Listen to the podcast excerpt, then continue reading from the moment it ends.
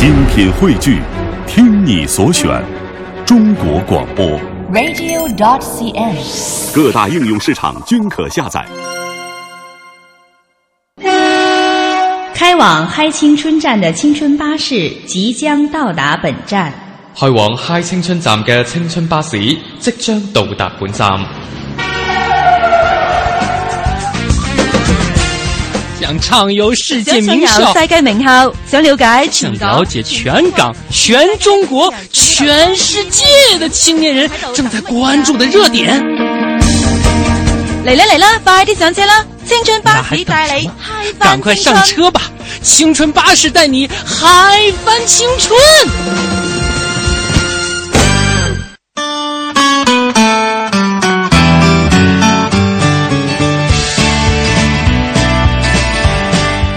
各位亲爱的听众朋友，大家好，这里是正在播出的来自于中央人民广播电台香港之声数码广播三十二台的《嗨青春》，我是小东。大家好，我是曼斯。呃，今天的节目呢，我们要和大家说一说最近以来特别热的一个话题，呃和，天气一样热吗？还真的有点像。是吗？哎，对，那在讨论我们今天节目话题之前呢，我们也和大家说一下我们节目的几种互动方式。目前呢，除了我们的微博之外，还青春在 WeChat，也就是微信的公众平台上也有了自己的公众账号。那也欢迎朋友们呢，可以通过微信上搜索“嗨青春”的方式来找到我们。呃，另外呢，也有朋友这两天在我们的微信公众平台上说了，说我们嗨青春好像之前推送的内容不是特别多。这个呢，其实要和大家在这里解释一下哈。对，哎，为什么呢？因为考虑到各位关注平时微信账号里边的内容都已经很多了，我们就不给大家增加负担，这是其一。其二呢，如果各位想收听《嗨青春》节目的话，那么你可以在各种各样的 APP，包括苹果 iOS 平台上面，呃，有一个 Podcast，直接点播啊、这个就可以找到我们《嗨青春》了，所以还是很方便的。在这里也要向各位做一解释啊。哎，接下来呢就要说最近特别热的这个话题快说吧。啊，就是读书啊。嗯嗯很多朋友都说你嗨青春，你不说读书，你不对啊。所所以呢，今天就要和大家来说说读书的这个事儿啊，也算是事后弥补一下吧。那刚刚过去的四月二十三号，各位知道它是世界读书日，但是知不知道它是哪一届或者是第多少届世界读书日呢？这个还真不知道，因为我这两年每年都会参加一个某网站的他打的这个书榜哈，嗯就是其实挺知名的。然后他们搞的这个世界读书日的活动，呃，但是今年由于我们的党日活动，所以那天的采访呢，我很可惜我没有去。呃，但是呢，也是每年到这个时候知道这是世界读书日。然后大家参与的热情都挺高的，然后每年呢还会通过这样的一个契机号召我们来读很多的书，但是就是关于是多少个，这个确实是，我觉得知道的不是特别多吧。嗯，那根据说法之一，说今年是第二十个啊。呃，我们目前查阅了一下，好像嗯说法比较多的也是这一个。如果各位有异议，那也是以上的互动方式，各位可以批评指正。那么除了要向各位介绍这个之外呢，我们也要和大家说说独霸的事儿。嗯，跟麦霸差不多是吧？呃麦霸就是什么歌都会，嗯呃，什么歌都能唱。这独霸是不是就是什么书都读，读的也特别多，是这意思吗？比如我现在电脑桌面上有一个某某赌霸，啊，什么意思？杀毒的毒。你这笑话太冷了。但是呢，我们要和大家说的，确实像刚才麦霸一样，就是呃，读书特别多的意思，证明这个人啊特别能读书。嗯，这个人呢是来自于江西理工大学，是大四的学生。他呢用一年的时间在图书馆借书一百六十七本儿。哇，很厉害哈！我觉得四年你能借六十七本都算多的哈。哎，就是，更何况说是一百六十七本。反正我也就是在写论文的时候，嗯去借过那么二三十本书，这确实是不能比。那刚才小东提到的这位同学呢，她叫做吴志佳，那应该是位女同学吧？呃，感觉好像还是个男同学，因为我看我们这个这个材料上面写的他是男他哈。嗯，对，这个因为目前拿到的是纸质版的资料，本来想联系一下他，他说他在读书，我很忙。这个志佳同学很忙哈。那根据这个他们大学江西理工大学图书馆的系统统计，从二零一一年的九月到二零一三年的九月，一共四年的时间，吴志佳在图书馆借阅书籍仅二十一本。呃，二零一三年十月到二零一五年的四月，吴志佳借书二百八十五本。嗯，嗯，那这位同学也曾留下这样的豪言壮语，他说：“一个真正的大学生要广泛的读书，四年至少要读四百本以上。”那在二零一三年正在读大学三年级的吴志佳被俞敏洪这句话打动了，啊、便下定要多读书、多充实自己的决心。哦，原来前面那个话啊是俞敏洪说的，嗯，也是这位同学转述之后留下来的，可能。嗯对，呃，不过各位，我不知道有没有发现这个时间节点上的问题？你看啊，他在二零一一年九月到二零一三年九月之间、哦、两年是吧？两年之间，读书非常少。然后呢，二零一三年的十月到二零一五年的四月，读书居然骤然增多。对，一一年半的时间，他突然间一下子顿悟了。对，所以呢，问题就来了。对于这位同学，我忽然间脑海当中浮现了这样的一个问题，就是二零一三年的九月到十月这一个月，你怎么了？你这太，我不能往下接了，对吧？我我只是好奇嘛。好吧？而且，对于这位同学来讲啊，他有之前的豪言壮语是一方面，但是要告诉各位的时候是什么呢？我们说他读书多，不是单纯的要告诉各位以数量来取胜，这里边显示的只是他借书的数量，有可能比如这本《小东传》跟另外一本《曼斯传》。前者借了看了一下封皮儿，后者呢是从头读到尾，而且读了两遍。而且后者这本书，他很有可能就是《曼斯传》这本书，他有可能读了四到五遍，他也借了四到五遍。好吧，好吧，这都是不一定的事儿，是吧？对对对，那你说小东传》这本，他就是变成凑数的了。呃，他虽然小东开玩笑哈、但是确实是呃说明了这样的一个问题。这个同学呢，他除了在学校的图书馆借的书籍以外啊，他确实还阅读了电子书超过一百五十本。那他自己购买并阅读专业书将近一百本，阅读的总量超过了五百三十五本呢。对，我觉得做他的室友呢，应该是很压力很大的一件事儿。，你说你想看个电视，你想上个网，你想出去逛街，然后这个时间，你看你的吴同学都在那儿读书，你真好意思往外走吗？对，尤其是你跟吴同学说的时候，哎，志佳，你的电子书，不是你的电子书，你这做广告的嫌疑太重了。呃，是吧？他有的时候，万一谁的这个书拿错了呢，或者说他读哪本电子书他不承认的是吧？嗯也有我这种歪理歪理存在啊。对当然了，这个我们也是要说说吴志佳个人的亲身观点。很正确的说啊，吴志佳说读书的感觉是很奇妙的，他很享受在书中与作者进行思想上碰撞，解开自己疑惑的这种感觉。呃，最近呃，特别是从一四年到一五年吧，一四年的大概年中到到现在，我不知道曼斯，我呢是基本保持每个月大概能有两到三本的这样一个阅读量。哎呀，我真的特别怕别人问我这个问题，呃，我都是什么《圣斗士星矢》啊，反正一天读个两本儿你不用炸我，我可能读有很多这种就是。就是那种专业人士啊，像这种吴同学肯定特别不屑于读的那种书，就是很多都是心灵鸡汤这类的。嗯然后呢，我喜欢翻小书，我特别不喜欢看那种大部头的。如果一颠一摸很厚，我顿时就失去了这种就是长期能把它读下来的这种斗志和决心。嗯啊，因为我这个人毅力是非常差的，嗯，所以呢，就是像读者呀、青年文摘呀这种，可能是没少看。豆腐块文章对，还有知音啊什么的。然后就比如说有一些，因为原来主持过这个情感节目，所以有这个习惯上的遗留。嗯就比如说，呃，就女孩子应该怎么样去励志啊，就嗯就这这类的东西。所以我觉得以后统计啊，如果各位真的有需要去写论文或者给自己写什么总结，你可以这样写。像小东呢，我可以说我读了多少本书，嗯，但是呢，如果有各有各位跟呃曼斯有着一样习惯的，你可以说我每天保持六到八篇文章的阅读量。好好，然后一篇文章两分钟读完了是吧？那么多字吗？例如，小东现在床头就放着两本书，每每本书里面每一页都是豆腐块的小文章，一本叫《水浒传》。一本叫《水许传》，呃，开玩笑啊。不过各位确实可以借鉴一下上面那个说法，就是在你最后进行数量统计的时候，而且读书呢，各位也经常会问，尤其是好像在年轻的时候，年轻人都会有这样的问题，嗯，就是我到底应该读什么样的书，什么样的书适合我？其实这个问题就很难回答，嗯，呃，也有朋友在微博、微博和微信上向我们问出过这样的问题，而我经过思考呢，觉得。其实你大可不必要问，因为曾经我也有过这样的疑惑。嗯你只需要把你的时间，例如像吴同学一样，你泡在图书馆里，读着读着，你就能找到自己的兴趣所在。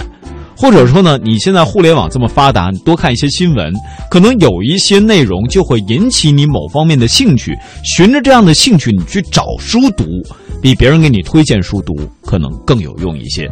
当然，在你真的没有办法去找寻的话，我觉得对于我个人来讲，可能还是啊，曼斯姐，今天晚上该读什么书？推荐一本呗。嗯，呃，我有一本叫做叫做什么生活小史来着，也是像我读书的一贯风格，就是就很豆腐块儿的那种，可能两三页就是一个一个故事一个小节的这样的。我觉得读这种书是一种很轻松、很愉悦的感觉，不会给我自己有压力。当然，这也是我的一个借口哈。嗯啊，仅供大家参考。所以说，我觉得今天我先找一篇文章，有种文章叫马桶文，就是它了。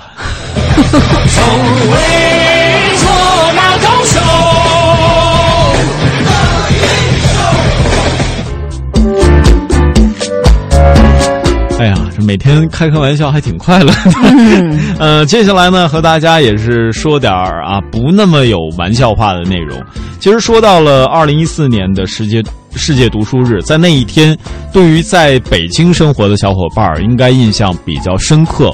为什么呢？因为在那一天，北京的书店终于有和香港一样的二十四小时营业的书店了。这和台湾应该是台北吧？呃，某一家书店应该是一样，就是是为数不多的在全国范围内这种啊。二十四小时营业的，对于这些呃酷爱阅读的人们特别具有吸引力的书店，呃，成为了当时的一景。但是呢，在互联网的冲击下，深夜书店这一年的经营状况到底如何？有哪些人会在深夜逛书店？又留下了怎样的故事？接下来的时间，我们就为大家奉上这篇记者的报道。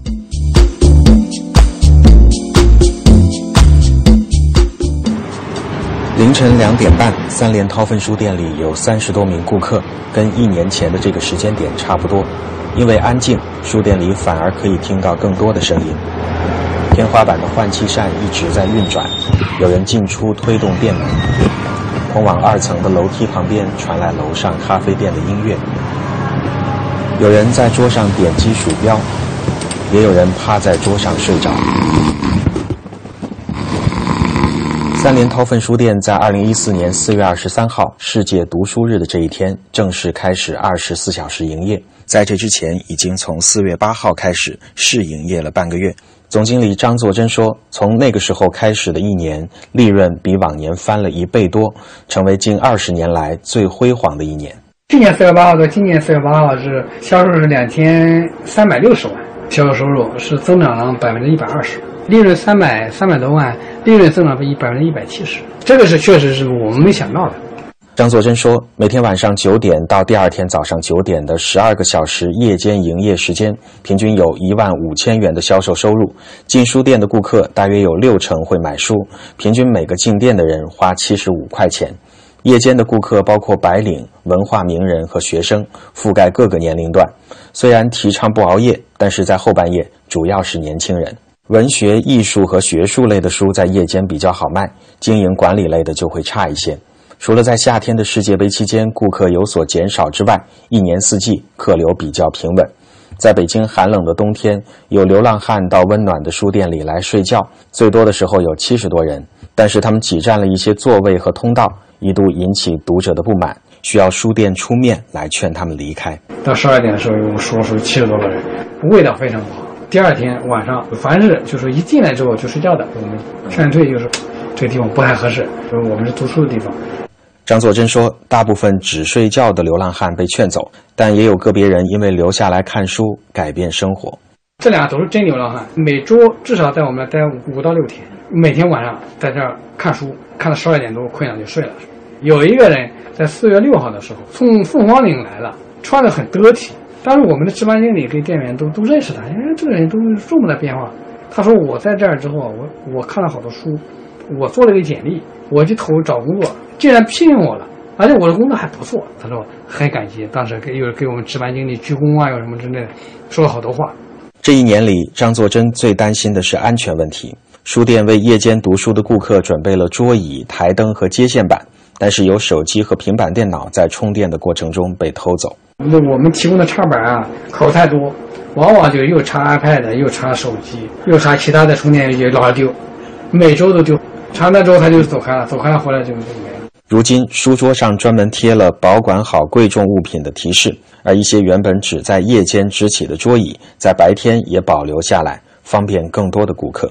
今天下午，三联韬奋的第二家二十四小时书店在北京的清华大学附近开业。这家新书店的面积比东城区的老店小，但是规划给顾客坐下来读书的空间更大。三联二十四小时书店的全国扩张计划也将在今年下半年正式推进，已经跟成都、广州、乌鲁木齐、长春等城市洽谈或者取得了合作意向。未来五年，三联计划在全国范围内开设十家二十四小时书店。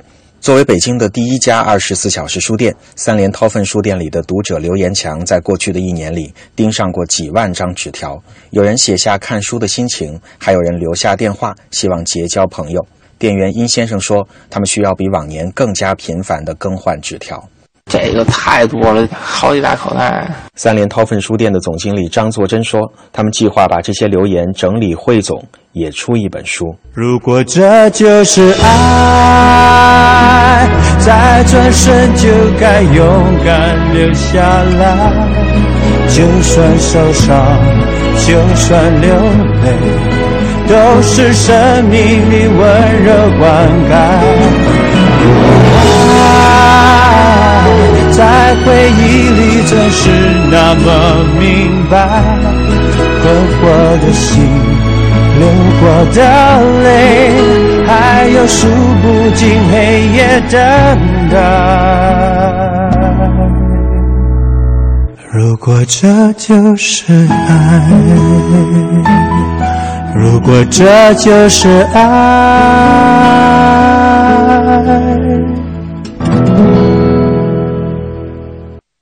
Was my favorite. Drove all the way from Alabama. 我是 Optimus Prime，这里是嗨青春。我在这儿向全地球的小伙伴发出邀请：如果你一直在找寻不解的活力，新浪微博 CNR 小东有你想要的一切，快来！加入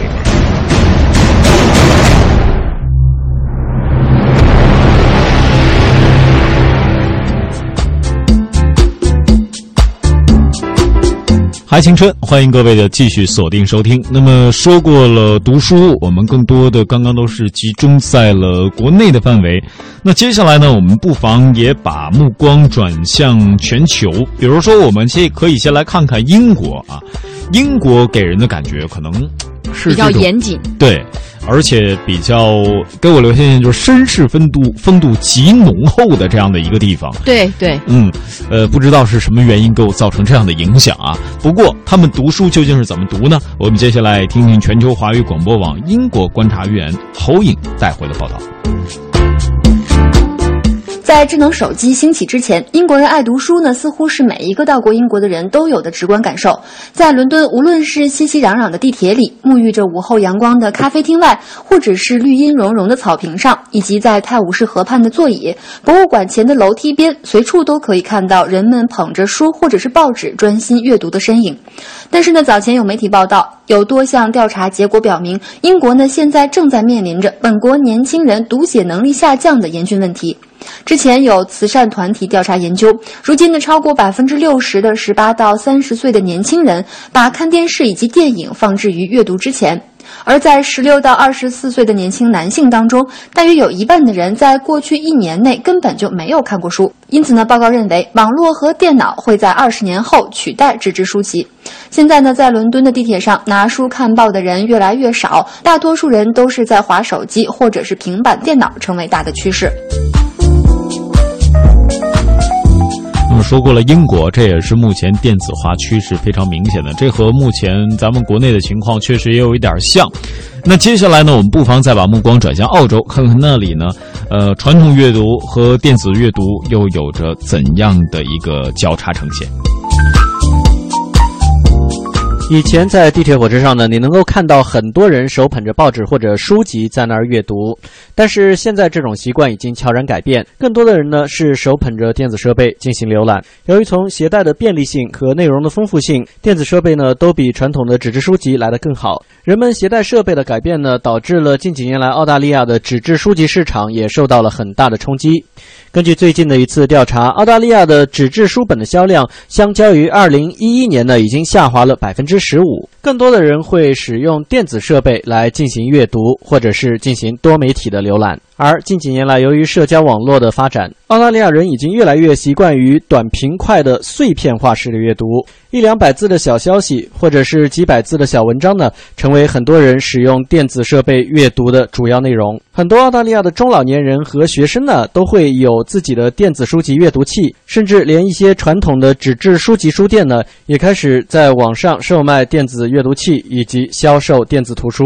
甚至是澳大利亚的很多图书馆啊，现在呢都提供电子书籍，甚至还可以连同电子书籍阅读器一起借阅给读者。澳大利亚的图书馆的电子书籍的借阅率呢，现在也是逐年上升。二零一三年的时候，这个数字只有百分之六十九，而到了二零一四年呢，已经提高到百分之九十七。而在另一份调查当中呢，每五个澳大利亚的图书馆当中，就有两个图书馆声称，他们大部分或者是全部的图书管理人员呢，都能够非常熟悉的使用电子书和电子书阅读器。在二零一一年的时候，澳大利亚的小企业部部长尼克·雪莉呢，曾经预言过，澳大利亚的实体书店呢，将在五年之内被网上书店挤出市场。这句话一出来呢，就引起了当时不小的震动。哪怕时至今日呢，这句话也是非常具有争议的。现在接近五年的时间即将到了，澳大利亚的实体书店呢，仍然还继续存活，但是情况并不是特别的好。也许在某一天，所有的书籍都电子化，真的成为一种大势所趋。嗨，青春的听众朋友们，大家好！朋友们您好，大家好！关注嗨青春。我是黄晓明，我是邓超，我是佟大为，我是秦岚，我是小虫，我是秦海璐。从失败的绝望中寻找到希望，坚持理想一定会实现希望。我很喜欢这种朋友聊天一样娓娓道来，真实。希望你会喜欢我们的节目。